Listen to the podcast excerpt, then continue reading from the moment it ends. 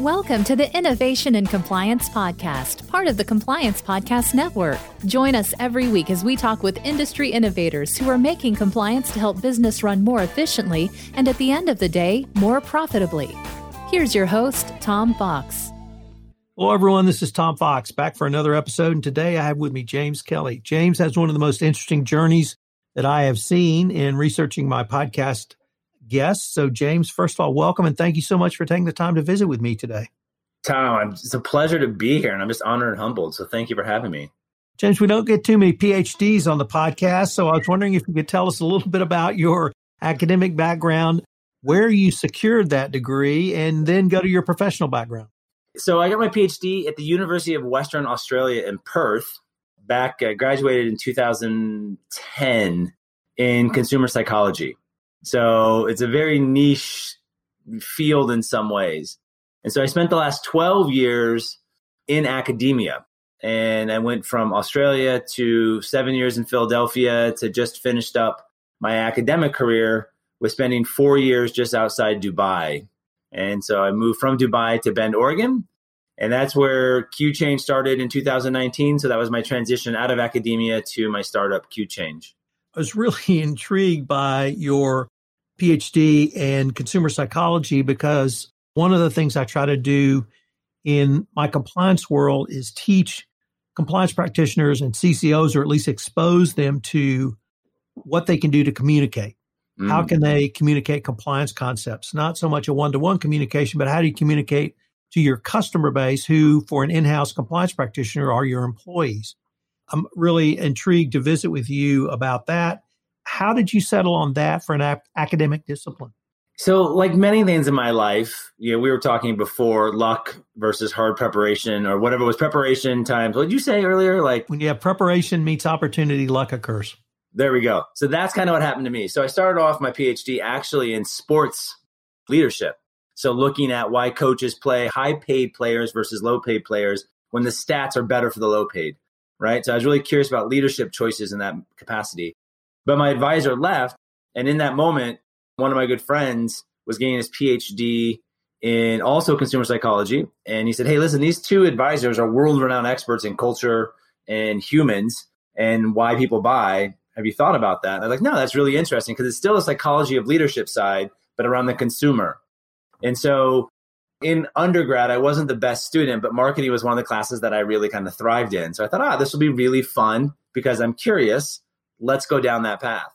And so that was really at the start was just curiosity of why do people do what they do? You know, um, most people study something that they don't know about or that they're curious about themselves. So if you think about psychologists, they usually go study, you know, if someone comes from a broken family, they end up being a family therapist because they really want to understand what happened, right? So for me, uh, as a child, we didn't grow up with a lot of money. And so I never understood why we did or did not buy things and what that was really about. Not just the financial side of it, but then what we bought, the why of why we bought that was really curious to me from a decision making perspective. So, what did you write your dissertation on? So, my dissertation was a five country study looking at why consumers uh, consumers attitudes really towards global brands. So, we did research across the US, Australia, Germany, UK, China, and South Korea looking at different global brands and really the different attributes. So if someone was really what we call consumer ethnocentrism, which is really like, I want to buy America only because America is the best no matter what, or if I want to buy South Korea only. So then you have a negative attitude towards the other brand from another country. So looking at aspects like consumer ethnocentrism, this notion of cosmopolitanism, social normative influence. So I buy things because my friends buy them, so I will buy them as well. So I have a positive attitude towards that particular brand or product. So looking at these consumer attributes and then looking at how does that impact your perceived value of the brand and then what overall what is your attitude towards that brand?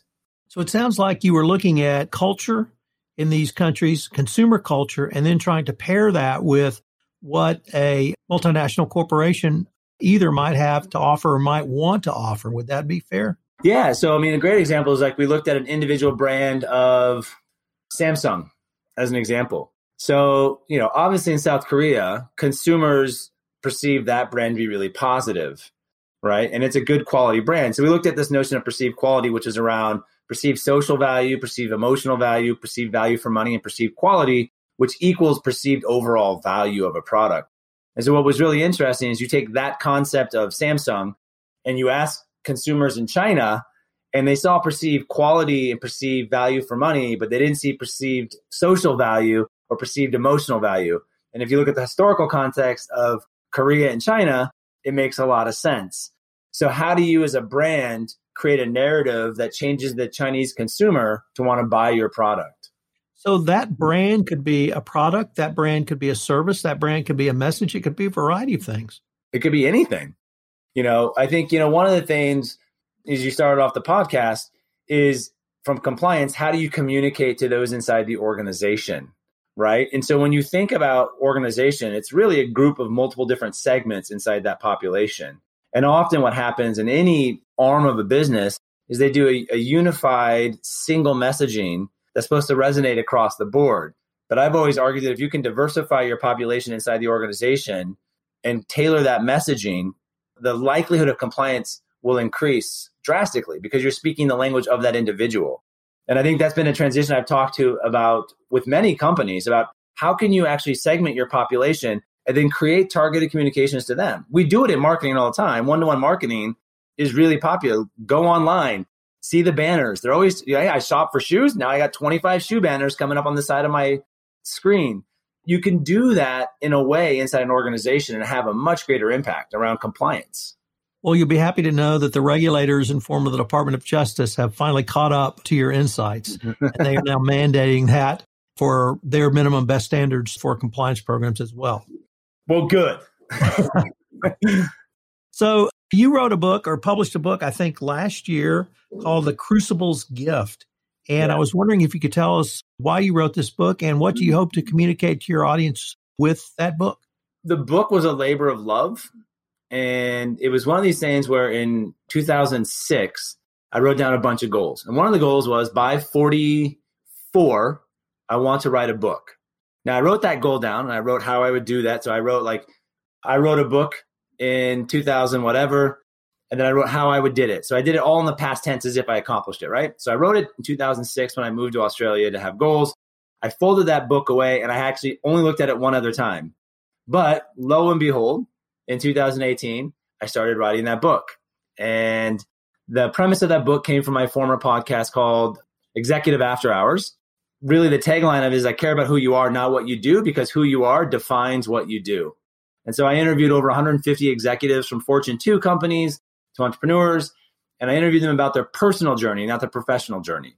So I, interviewed them about their childhood all the way to adulthood. And man, just the learnings in that was phenomenal. So I kind of took that I spent six weeks on a beach in Peniche, Portugal, on a family vacation, riding every day, and my my kids at the beach playing every day. In six weeks, I wrote a 190 page book as a first draft and delivered it. And so the premise of it really is around we all have a journey that we're on. And what I found with these leaders is that they all had some sort of crucible moment. And when I say leaders, authentic leaders, that's kind of my stick is that I feel like I'm pretty authentic. Like you get what you get, what you get with me. And so what I was really curious about is how are authentic leaders perceived differently and how do they act differently inside their organizations? And what I found is that a, ma- a majority of those I interviewed that I perceived as being really authentic took some sort of adversity moment and created that as an opportunity. You know, they kind of moved from it happened to me to it happened for me. And when they made that transition in preposition, it allowed them to actually grow. There were some other caveats to it. So, like, for example, if the individual didn't have a growth mindset, then they were basically a victim in their life. But if they had a growth mindset, then they were developing their self awareness, which means traditionally what happened is that they also developed their compassion, integrity, and their ability and desire to relate to others around them.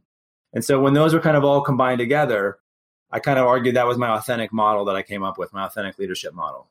So let me describe to you what happened to me and see if that fits that model. Because one of the things that I've learned, unfortunately, very late in life was that you have to be able to recognize an open door and then have the courage to walk through it. Mm. What happened to me was after I got laid off from my last corporate position and I learned a lot about compliance in that role, I decided what I really wanted to do with my life was race bicycles. I went on this great adve- adventure of racing bicycles until one day on a training ride, I got taken out by a Hummer. So that ended my cycling career. And after a few months of convalescence, I had enough energy to get on my walker and toddle into my office, recognizing I was going to have to go back to work. This was 2010. And at that point, I knew nothing about social media LinkedIn, Facebook, Twitter, or nothing. And I decided to start exploring that. The only time I left my house was to go to physical therapy. So I couldn't meet anyone, couldn't go to a conference, couldn't go have a drink, couldn't go to dinner. And I developed a worldwide compliance practice literally out of my house because I had to. Mm-hmm. And I remember after six months, I got a call from a guy in London. He said, Tell me about all your clients in Houston. And I thought about it a minute and I said, I don't have any clients in Houston. They're all international. So learning to see the door and then, like I said, have the courage to walk through it was the biggest lesson for mm. me. Is that a crucible moment or is that something different? No, no, I think that's a hundred percent. And and to be clear, I can't define your crucible moment. You have to define that for yourself, right? You've got to find that moment and ask yourself, and it sounds like you did, well, what the hell did that happen for? I had all these aspirations. What was that invisible hand pushing me in a different direction? And what it sounds like you went from is getting hit by that Hummer happened to me to, hey, you know what? Here's an opportunity to make my life different than what I anticipated. But boy, I might be richer, better off emotionally, socially, spiritually, financially, whatever it is. And so, absolutely. I mean, I, I had a ton of stories around. There was a gentleman who was uh, 40 who was the COO of McCann Erickson Group, which is just for the audience a massive, massive advertising agency, like a billion dollar agency. And at 40, at 40, like that is an overachiever. But what happened is that he started to lose his health. His back was always hurt. He was having asthma. His marriage was on the rocks. They were just having new kids. Like his, his two sisters died in one year. And all of the house of cards that he had built started to crumble because his foundation had been really never set correctly when he was a child. And so for him, it took him 40 years to realize his crucible was his childhood, you know, in an abusive house, drugs, drinking, his sister's dying. And he pivoted, left that job, took a year off kind of to recenter himself, found mindfulness, and created a whole new business that's really taken off because of that crucible that happened. Some people it happened overnight. You know, another guy interviewed who was the chief strategy officer for Google X. That's kind of like their whole we're going to try anything in the world and see what happens. Right. And his son died overnight at 20 and it totally changed his world. Left that, wrote a book, has a totally different mission in life. But it took those moments for them to realize that all the stuff they've acquired, all the things they've done didn't really matter because there was still a hole in them that wasn't being filled. Or in your instance, it was a force change. There was a, there was a level of different crucibles that I wrote in the book. Yours was really a forcing function but you you took an opportunity versus a pity party, which I'm sure there was a pity party for a bit, and then the opportunity came. So let me turn to Q Change and your your company, your current company, I should say. But what led you to found that, and what makes your approach with this product and service so different? Yeah, so I appreciate that question. You know, again, you're talking to someone who who went down the academic route, but I'm not the academic in nature. So, you know, if you were to kind of unpack my background, I got out of high school with a 2.5. I graduated college with a 2.4.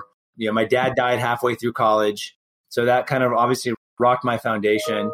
And, you know, when you look at my history, I am, I wouldn't say the last person to get a PhD, but boy, I wouldn't be on your top five list of most likelies. Let's put it that way. And so I went down the academic route, but I was always super entrepreneurial, always trying to start things on the side, doing side hustles, but what came to is that in 2018, when I wrote the book, that was my pivot point. That was my positive crucible, if you will. That was my thing to say, hey, listen, I want something more. And I think there's an opportunity in what we do. And so, what Q Change does, and where it came from, what it was born out of, was this notion of that there's that I believe that technology, the use of AI, can be a collaborator in a leader's journey, not a competitor. So, our whole entire company is predicated on the idea of prompting, measuring, growing, and predicting leader team success in Microsoft Teams today, all around a meeting. So we're very meeting focused. You know, we believe that this is where leaders show up most is in a meeting. We believe that a leader spend over 50% of their day in meetings. We believe that leaders are evaluated by their peers and their direct reports in meetings. So our whole technology and our whole ethos is how can we make and create mindful meetings by increasing the impact of a leader inside those meetings. So I always found that meetings were the bane of corporate existence. Oh, totally. But they're not going anywhere. That's the thing. Can you make them better? Right. But it's not just the meeting itself, it's the scheduling. So, particularly in working from home, if you have a nine to 10, well, if you have 10, 11 to 12 open, somebody slots you in at 11. No time to take a break, no bio breaks, no cup of coffee, no water. And people just stack you up in meetings. And then you get to the meeting, and whoever's organized it is completely unprepared. No agenda, uh, they may have some topics they want to think about. And if you're lucky, they've sent them to you in an email.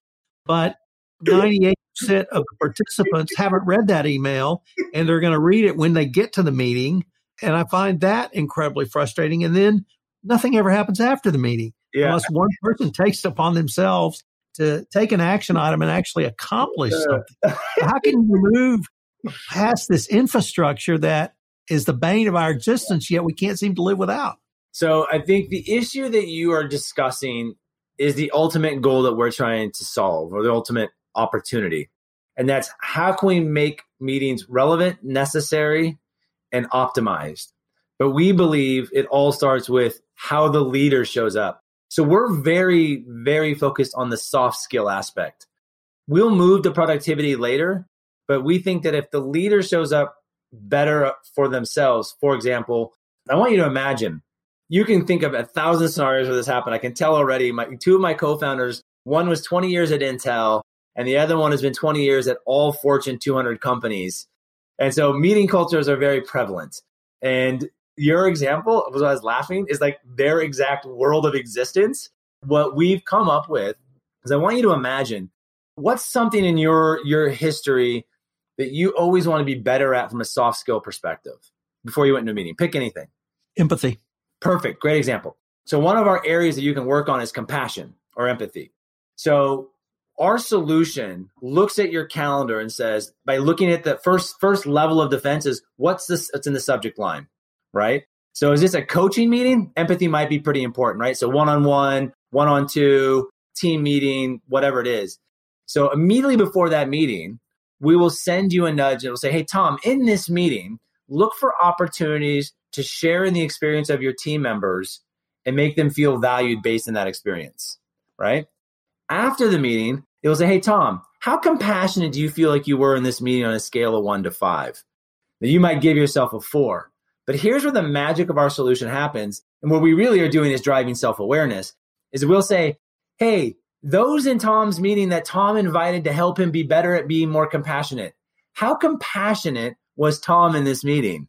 Now, as a group, they may on aggregate give you a 2.4, and that's being delivered to you in real time today in Microsoft Teams.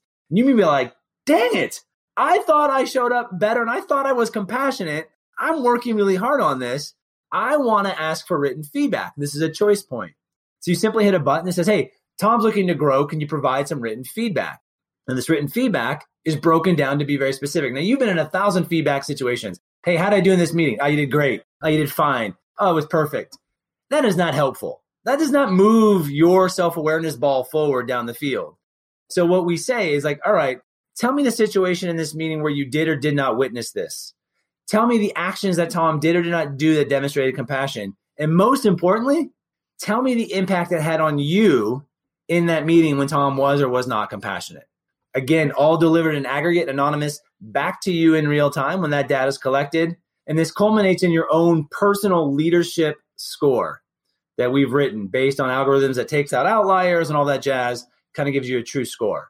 And so you're getting this in real time. So imagine that you're getting that feedback from your team and they say, hey, you're not really being that compassion, compassionate. That's your opportunity to either seek help or try it differently. And we give you little tidbits on how to do it differently as well, or things to think about. And so, with that notion in mind, we're helping you in these soft skills in real time. We're taking it out of the classroom, which is really important, but you only retain about 10 or 15% of that. And we bring it into experience where you retain about 75% of that. That's really important. That's really impactful. And that's really different than what's on the market because it's an end to end of a single behavior measured both quantitatively and qualitatively in real time for you and for the team.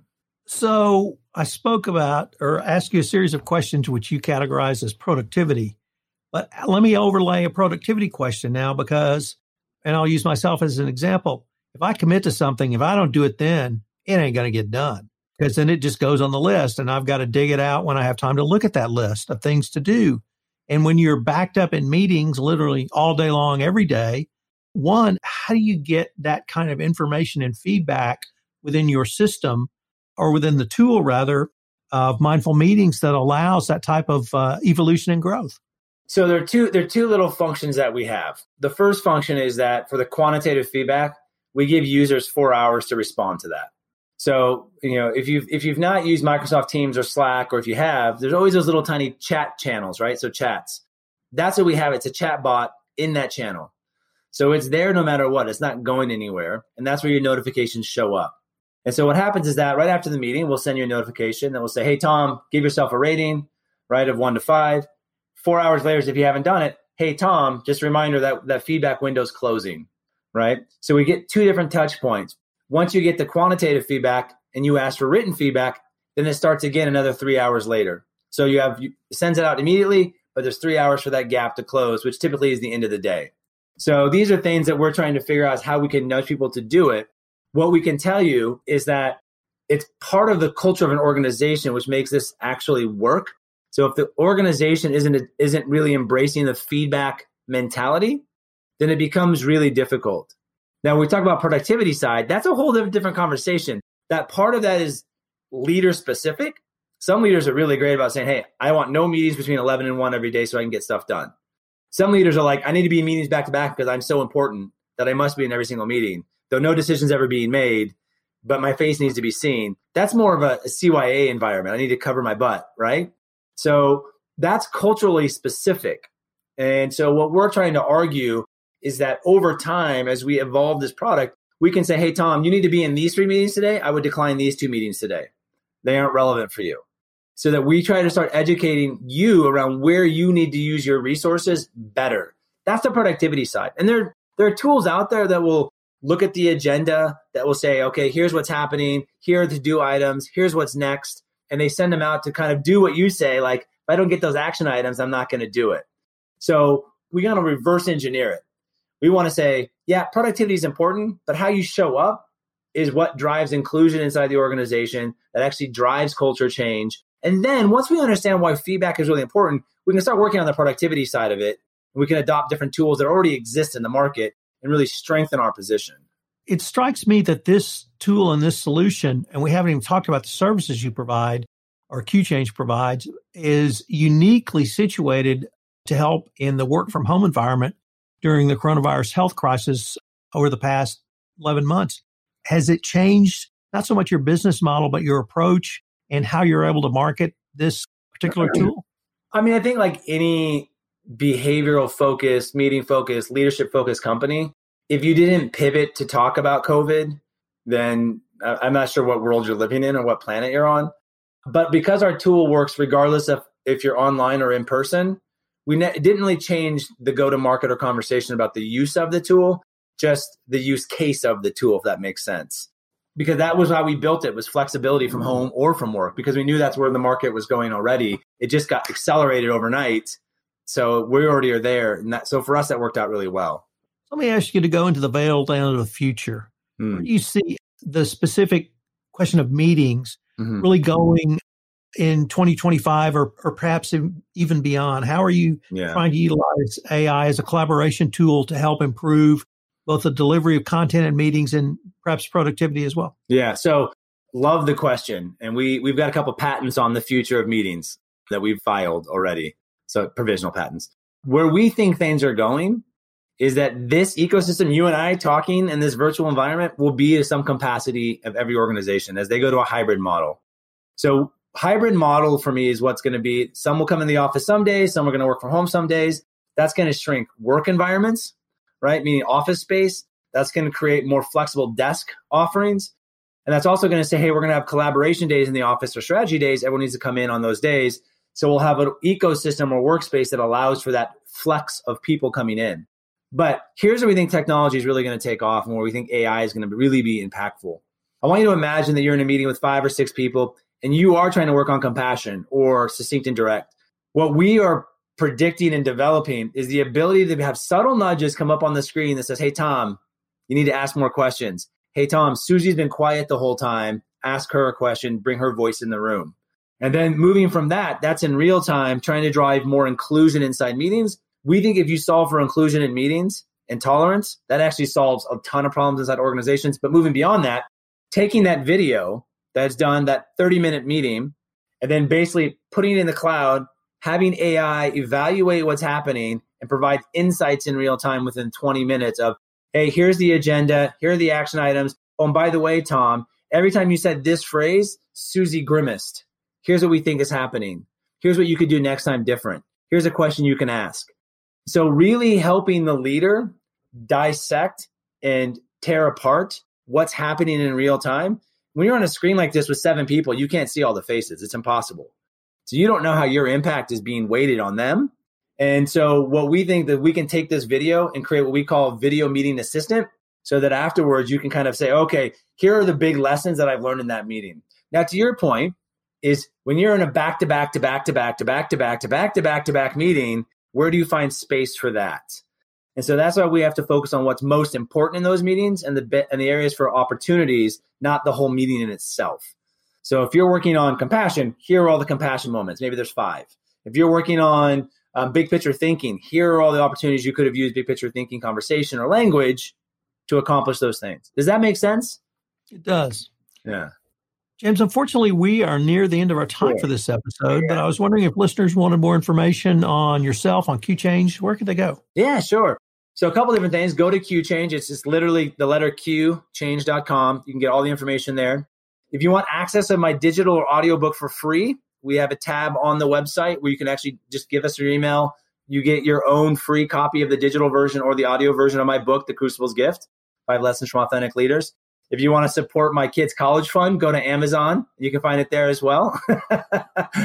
and for me, just again, I'm not huge in social media because I don't have the persistence or patience to do it. But our LinkedIn page is really active on LinkedIn, and we're growing our, our Facebook page as well for Q Change. So we didn't really get to the services Q Change provides, but a lot of information on the website. James, this has been a fabulous visit. And as uh, we move forward through 2021, I hope I could uh, perhaps ask you to come back and uh, share some more thoughts with us. I would welcome the opportunity, Tom. So thank you for thinking of that. If you want to stay up to date on the latest innovations in compliance and help your business run more efficiently, subscribe to this podcast and help spread the word by leaving a review.